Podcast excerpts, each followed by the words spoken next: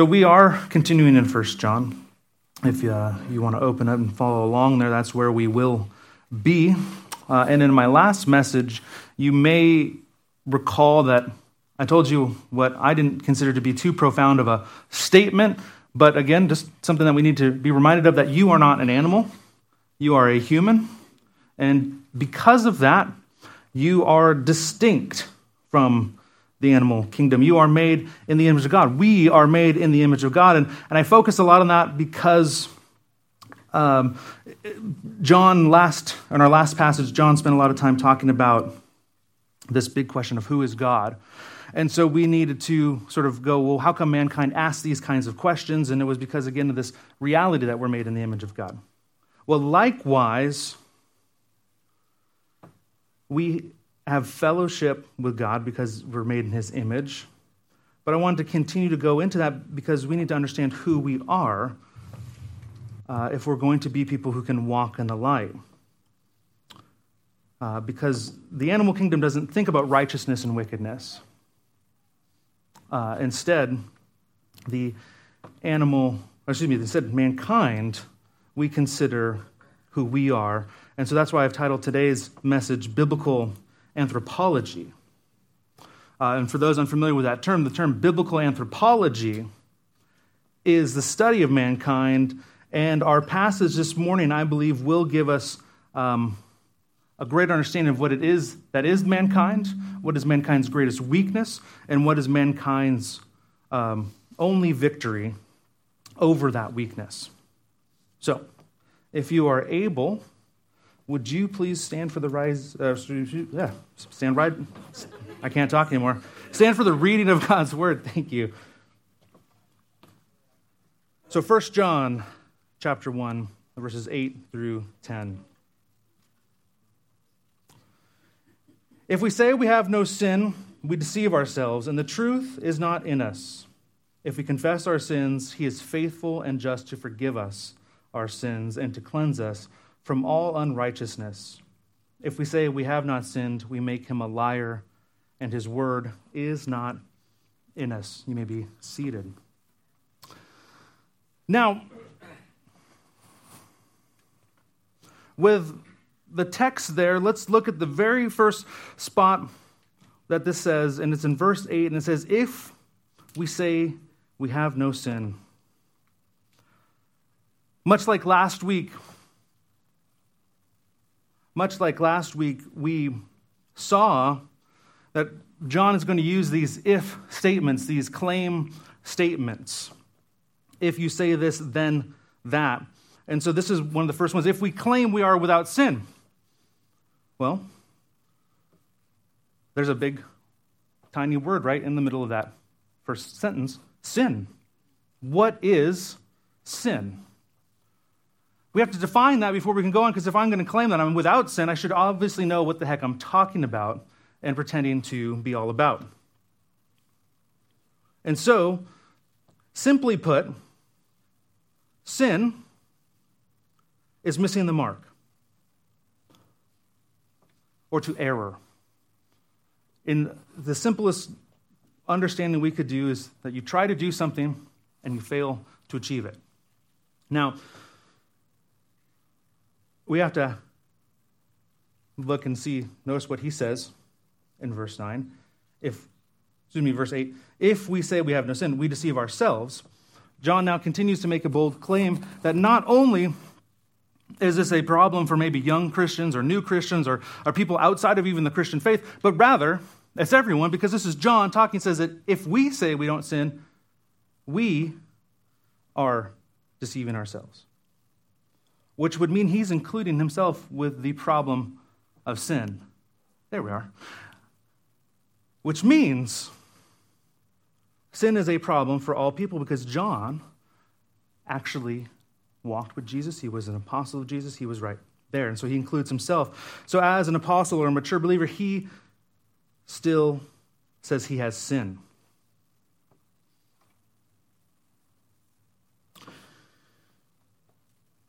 Paul is going to say something very similar in Romans 3 23.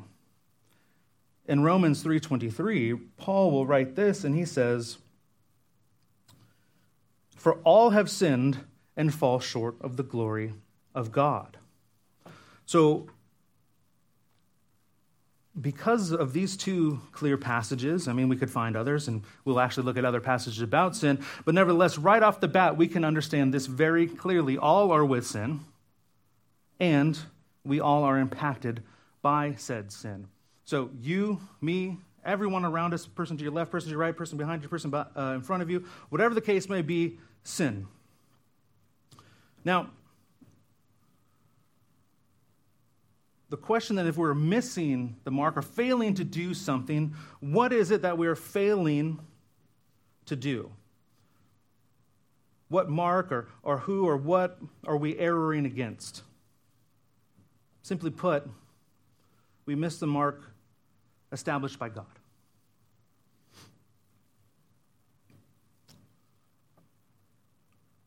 We miss the mark according to God. And it's not just what he's put out, maybe what he said personally, but again, it's his revelation. It's his command, or another way to look at it is his law that we have sinned or rebelled or failed to keep up to. So mankind has failed to do this. Let's consider then the first sin, going all the way back to Genesis chapter 3 to sort of summarize what happens is we've already seen God has created the heavens and the earth. It's already been well established. But there's one command given, one law. Do not eat of a particular tree. Do not eat of its fruit. One particular tree that's in the garden. Now, we understand that most likely or theoretically, Adam passed this command on to Eve because when the serpent comes up to her, slithers up next to her, she's aware of this and even references this command. Whether or not it's perfect, that we can argue that later, but nevertheless, she's able to recite it um, from some sort of memory. So, as the serpent comes around to tempt her, when Eve takes the fruit and gives some to Adam to eat, this is not some minor infraction, right? Like we might have this moment, right, where we, we've lost our senses or we're at a group gathering and maybe someone lays a plate of food in front of you, you start eating, then you realize you look around, no one else has been served. You go, oops, I shouldn't be eating right now because we should wait for everyone, right? That's a customary thing in our culture, right? That's how we do it. At least, maybe, maybe it's just me.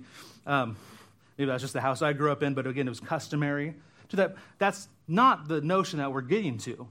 The reality, the reality of what we're talking about here is something much bigger because this is a law given by God that establishes something that He has very clearly and directly commanded.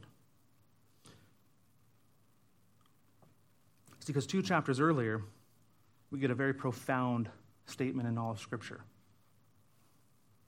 In the beginning, God. Those simple words, in the beginning, God, sets forth a, a reality that, that few today really, I think, understand.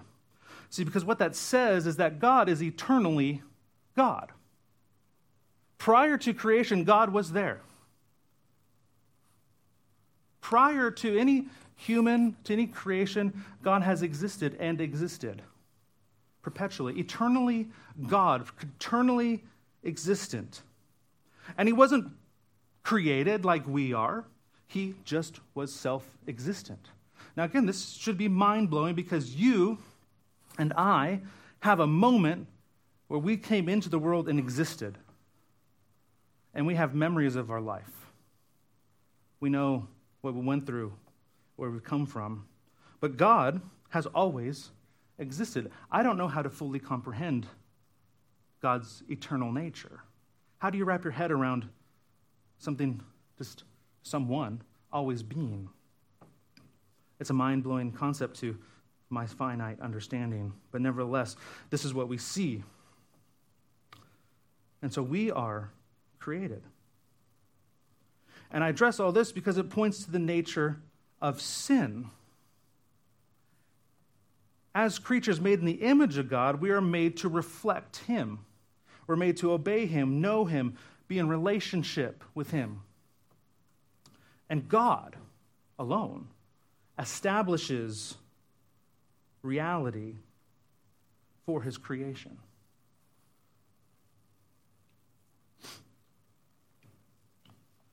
Which means our sin cannot be downplayed. When we sin, it is, it is rebellion against God. Unlike other errors, it's, it's not a minor, you know, oopsie doopie, you know, small little error. Like when I misspoke about trying to ask you guys to stand, I actually haven't had a thing about how I write words wrong on a whiteboard in the classroom because I'm a terrible speller. Uh, spell check is my greatest friend um, when I type out anything. Um, and obviously, you just heard me, I can't speak words very clearly, which is, again, is the great irony of God uh, that He puts men like me in the pulpit. But nevertheless, uh, that's a minor error. Did I sin against God when I stumbled over telling you to, or asking you to stand for the reading? No, that's not a sin against God. That's just a little misstep or an oopsie, as you know we might call them. However, we can't think of our sin in that light. It's not a minor thing, it is weighty. If we go back to the Romans passage we just looked at, consider what he said, what Paul said about it. In Romans 3 23 again, said, For all have sinned, right? We already established that, and fall short of the glory of God. So again, it's not again some small like, oops, I made a mistake. But no, you've now fall short of the glory of God, the created reality that you are in as a created being in the image of God. You have now failed to measure up to God's glory. You have now failed to be consistent with that which God has revealed and commanded.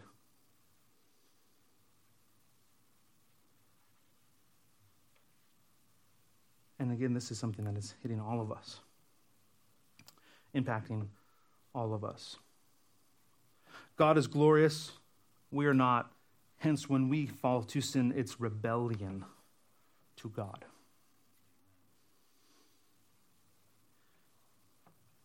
But wait, there's more. Ephesians chapter 2.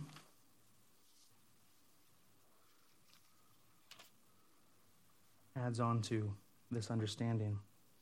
Ephesians chapter 2, verses 1 through 3 says this And you were dead in the trespasses and sins in which you once walked, following the course of this world, following the prince of the power of the air, the spirit that is now at work in the sons of disobedience, among whom we all once lived in the passions of our flesh, carrying out the desires of the body and the mind, and were by nature children of wrath like the rest of mankind.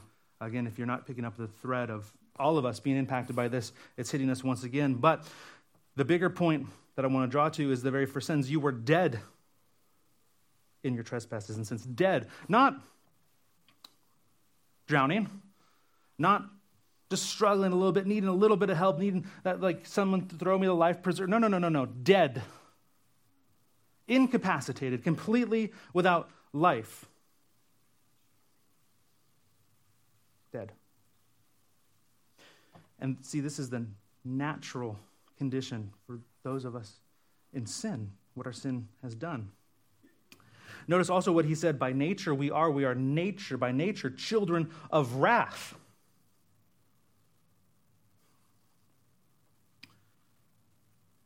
God must be just. God is just. And so he has to deal with this, the weightiness of this sin.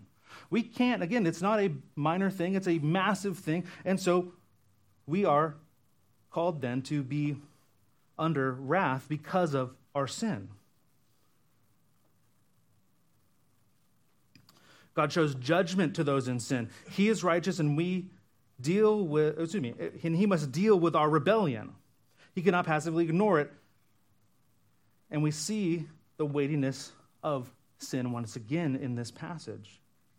Now, we could go on and look at other places, Romans 5, Colossians 1, further examples. That draw out this idea of being an enemy of God or being with, uh, having enmity with God or strife with God or, or whatever the other images that the scripture uses, again, showing this reality that as enemies of God or under his wrath, it means that our sin has disconnected us from God completely driven us away from God.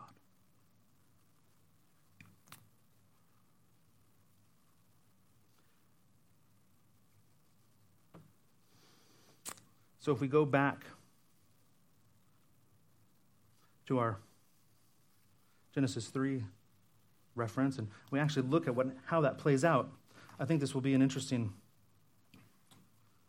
point to look at.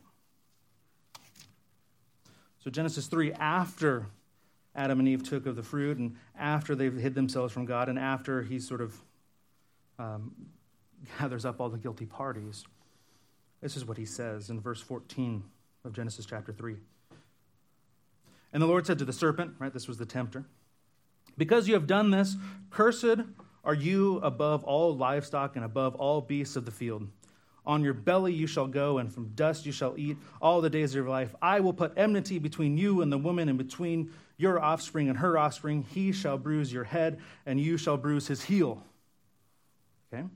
Then he continues in verse 16 to the woman, he says this I will surely multiply your pain in childbearing. In pain you shall bring forth children.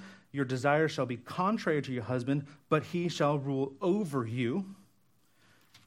And then continuing on to Adam in verse 17, God says, And to Adam he said, Because you have listened to the voice of your wife and have eaten of the tree which I commanded you, you shall not eat of it. Cursed is the ground because of you. In pain you shall eat of it all the days of your life.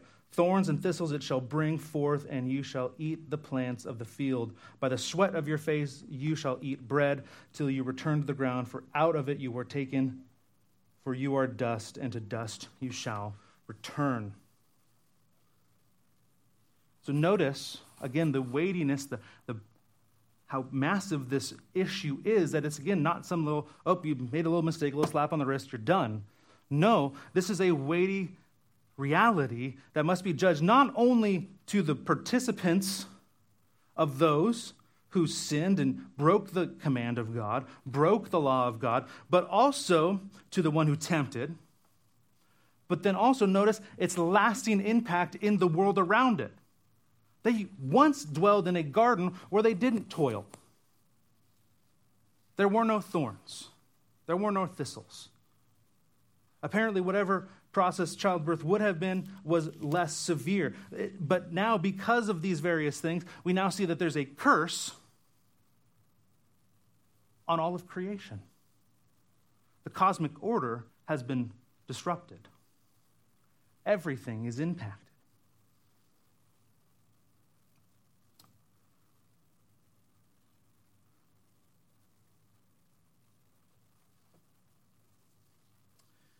Going back to Romans chapter 5 this time, in verse 12,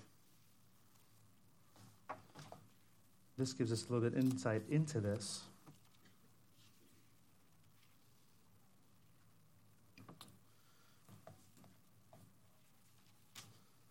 Romans 5, verse 12 says, Therefore, just as sin came into the world through one man, right? We just read about that, and death through sin, and so death spread to all men because all sinned. So, once again, we see now this reality of this curse that all men, going forward, mankind, right, is what we're talking about, is now divided from God. It's under this command, uh, excuse me, it's under the the judgment, it's under the wrath, it's all of these things that we've already looked at. In other words, this is what we would call being fallen. Mankind is fallen into sin. And this is the reality that we start to see.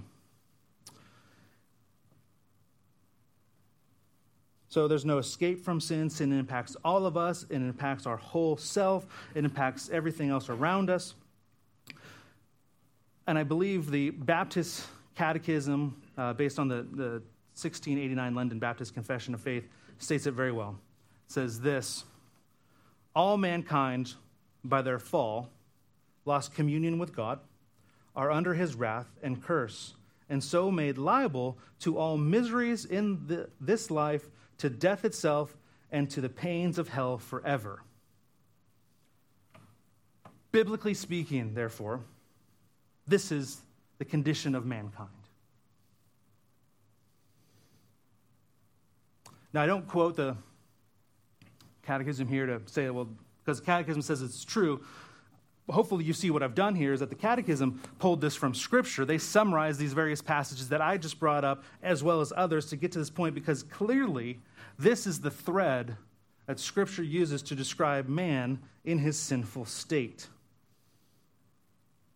A weighty reality when we stop to consider how broken we are. And again, even broken isn't the best word because we already looked in Ephesians. We're dead to our sin.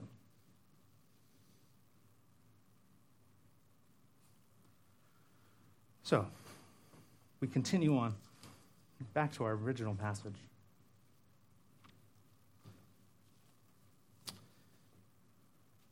Back to 1 John, verse 8. Still in verse 8. If we say we have no sin, we say we have no separation from God, deserving of the wrath of God, um, those various things that we looked at. If we say we have no sin, we deceive ourselves, and the truth is not in us.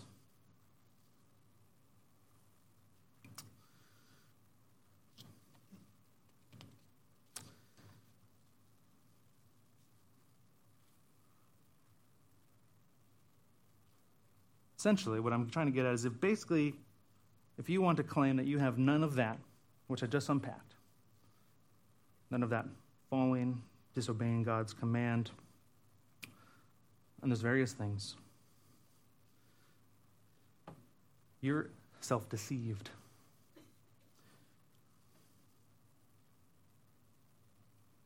We can all be self deceived. Now, I, I can see how we can do this because it's very easy for us to make justifications for our sin, thinking that maybe I'm not so bad because if I compare myself to Mr. fill in the blank, right, I'm not so bad. You know, he maybe uh, does certain things, but I don't do those things, and, and I know maybe I've messed up, but it's not to the same level, right, as, as Mr. Fill in the blank, our imaginary example person we want to use to go, well, look at him or her, you know, you, you decide. You go, well, you know, I'm a good person, you know. However, Mr. So and so is not our standard. God is. I'm not judged by Mr. Fill in the blank, I'm judged by the law of God.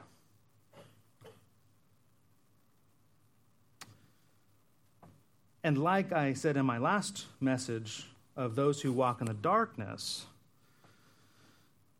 they can still do good things from time to time, but again, it's where their heart really truly resides. Uh, it's the, they do them out of the darkness of their desire. And so that even if our fictitious Mr. Fill in the blank is a very swell guy, he's still in sin. And he sin keeps him from God. Therefore, to try to use him as a measure is just me, again, trying to make up my own rules to this game. Instead, we must conform to the truth of God. Once again, I would like to turn us to Romans to get some further insight on this. In chapter 1 of Romans, starting in verse 18, Paul writes this For the wrath of God is revealed from heaven against all ungodliness and unrighteousness of men, who, by their unrighteousness, suppress the truth. For what can be known about God is plain to them because God has shown it to them.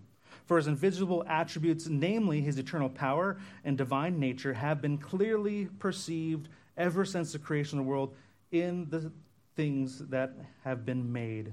So they are without excuse. For although they knew God, they did not honor him as God or give thanks to him, but they became futile in their thinking, and f- their foolish hearts were darkened. Claiming to be wise, they became fools and exchanged the glory of the immortal God for images resembling mortal man and birds and animals and creeping things. It's plain God is evident, but man suppresses the truth.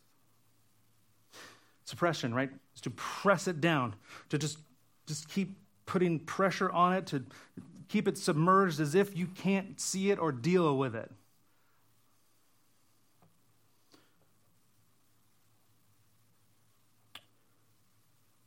And then once I've done that, I've taken truth, reality, and I've shoved it down to the depths. Maybe I'm even standing on it. I can then proclaim, ah, I look out and I see and I'm wise and I create my own thoughts, my own realities, my own truth. In all reality, all I've done is propelled myself into darkness and I run from truth. See, mankind does not seek truth, not God, it's truth, but they seek what they want to be true.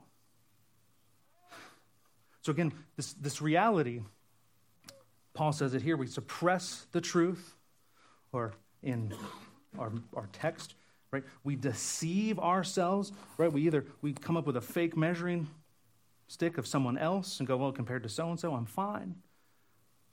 But instead, or we come up with these other systems and thinking that we become really deep and profound when really all we've done is sought out what we truly want.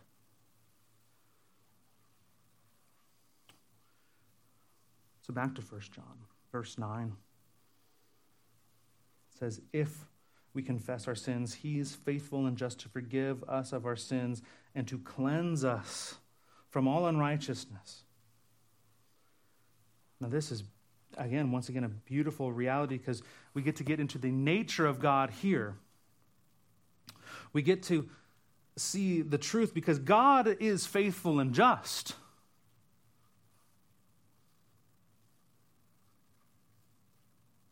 God is faithful and just.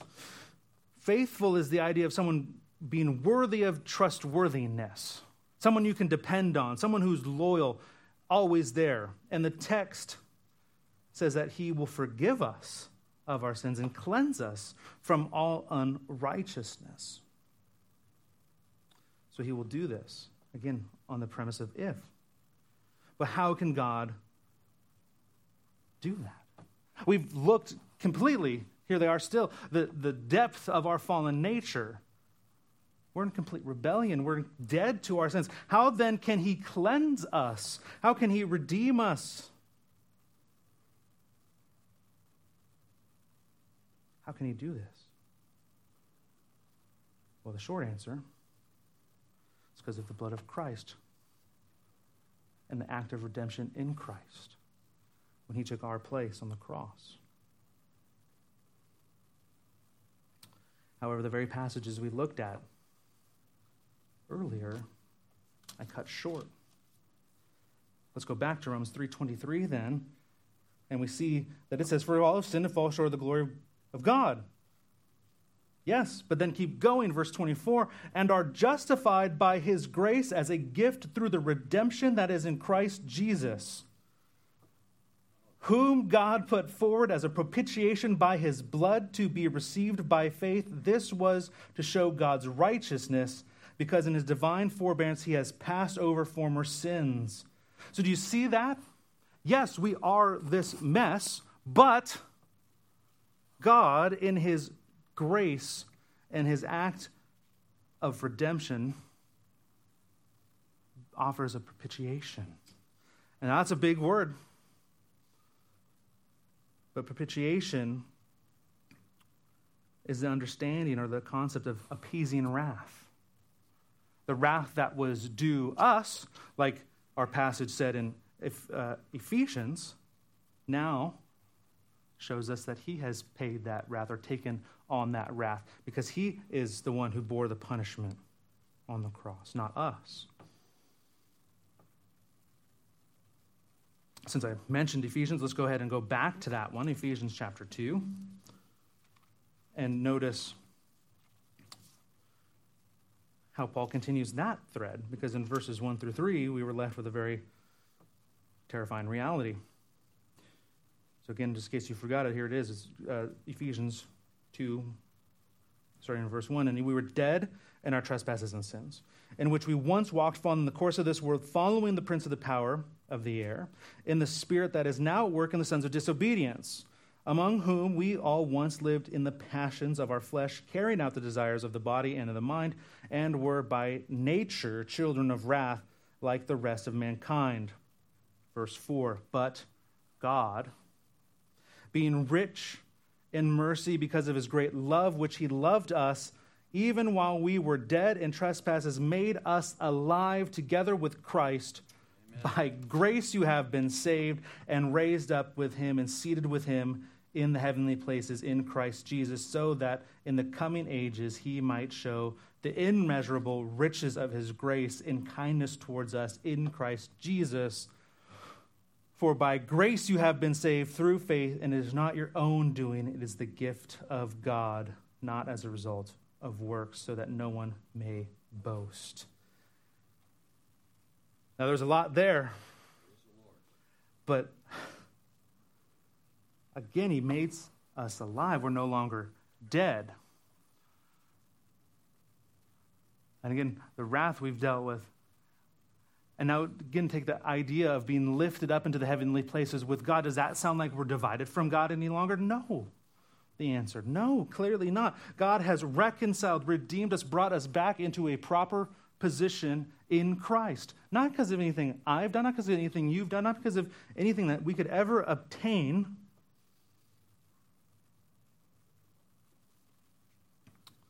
But because of Christ. Christ's. Christ's perfect life, Christ's place, or Christ taking our place on the Christ cross, Christ resurrecting those three days later, redeeming us, curing the fall.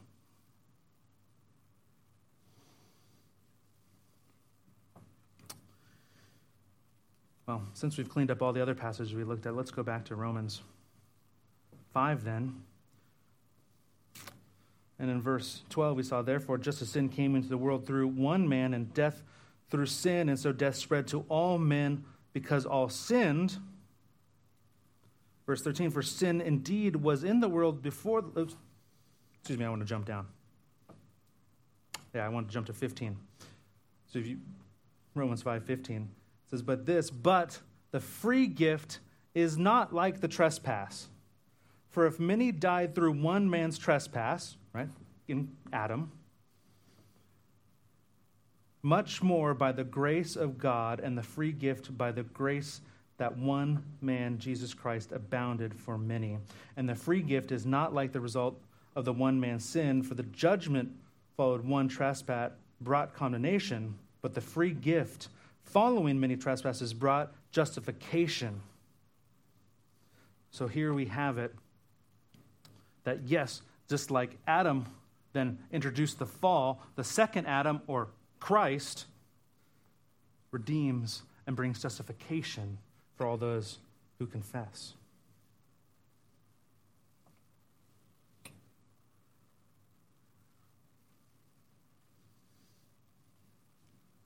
And so we have this beautiful reality of who we are. Yet there's one final comment point we need to look at here, and that is what John says at the beginning of verse 9 if we confess our sins. Now,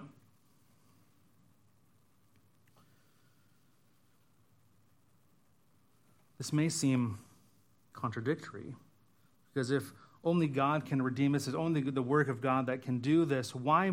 Why is confession then critical to this whole process? Why is confession a major point for us to even consider?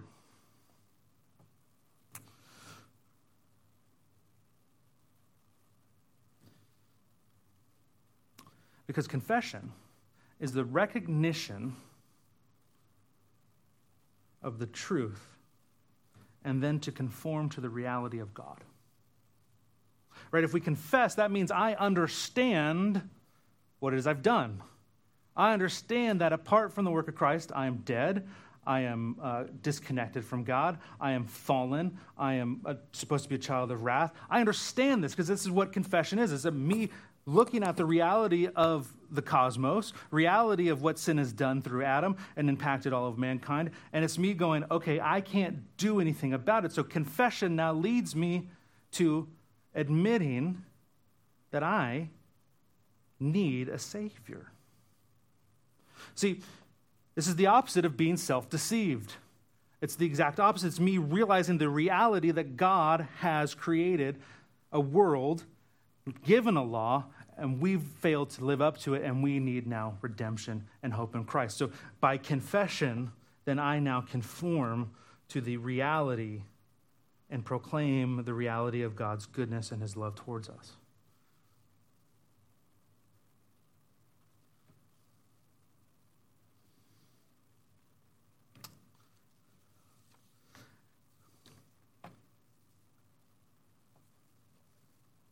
And so, again, confession, therefore, is the exact opposite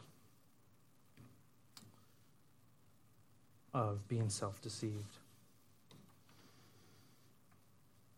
He concludes in verse 10 if we say we have not sinned, we have made him a liar, and his word is not in us. I feel like here we are just summarizing what we've already established very clearly that God is the one who establishes reality, not you or I. I don't get to dictate to anyone what is real, what is true, what is existent, what is non existent, whatever the case may be. You don't get to play that game either. It is only God's business. And so I've titled intentionally this whole sermon series called Walking in the Light. And so far, through chapter one, there's been a heavy emphasis on who God is and who we are. How our sin is impacted, how our sin keeps us from this, how we're supposed to be in fellowship with God, how we're supposed to walk with God and know God. Because what I don't want to leave us with is, is having a, a bunch of to dos, right? Because sometimes in popular Christianity today or, or throughout the ages, we've sort of tried to boil Christian faith down to a checklist, a series of like, well, if I'm doing this, then I'm doing it right. If right, if I attend church, you know, most every Sunday, and if I read my Bible for X number of minutes a day, and I spend this amount of time in prayer every day, then that means okay, everything's sort of good, and I'm going to be fine. I'm not discounting those things. Obviously, I think all of those are very good, but we can't boil our faith down to a series of to dos. Because our faith isn't a series of to dos. Our faith is truly based on all of this that I unpack that apart from Christ, prior to Christ, I was exactly what the text says. You were exactly what the text says someone who was dead to sin, someone who deserved wrath, someone who had no desire to know God and someone who created their own reality. You're self deceived prior to Christ, but thanks be to God that that's not where He leaves it. He intervened on our behalf for all of us at some point to come to know Him. And so I, I assume we're sitting here today because we confess Christ. We know we need Him. We're dependent on Him, not just for that big, okay, take away that curse, but then in the daily, every day, to get up and put one foot in front of the other, to want to be in obedience and to be in fellowship and to be just in His love. I mean, think of how easy it is for us to just close off into the wall and forget what's going on. But instead, because of this, because we know God, because He's opened our eyes, He's continuing to do this work. And we must confess that we need God every moment to enable us to do whatever is the next thing that's in front of us. So, again, I don't want to just go, whoa, don't know what I did. Sorry about that. I'll just blame Callan. Um, um, but, uh, so yeah, we don't want to boil this down to this thing we must do, checklist mentality, but instead want it to become if I'm going to walk in the light, what that means is, again, to be in fellowship with God and to want to then walk in the light because of what God has done and how He's transformed me. That's why I want to honor God and love God. And so, hopefully, as we then go forward and, and continue on in this book, that will be the foundation in which we look through what it means to walk in the light that we will understand it that way because we know we need Christ in every moment of that step and of that walking with Him.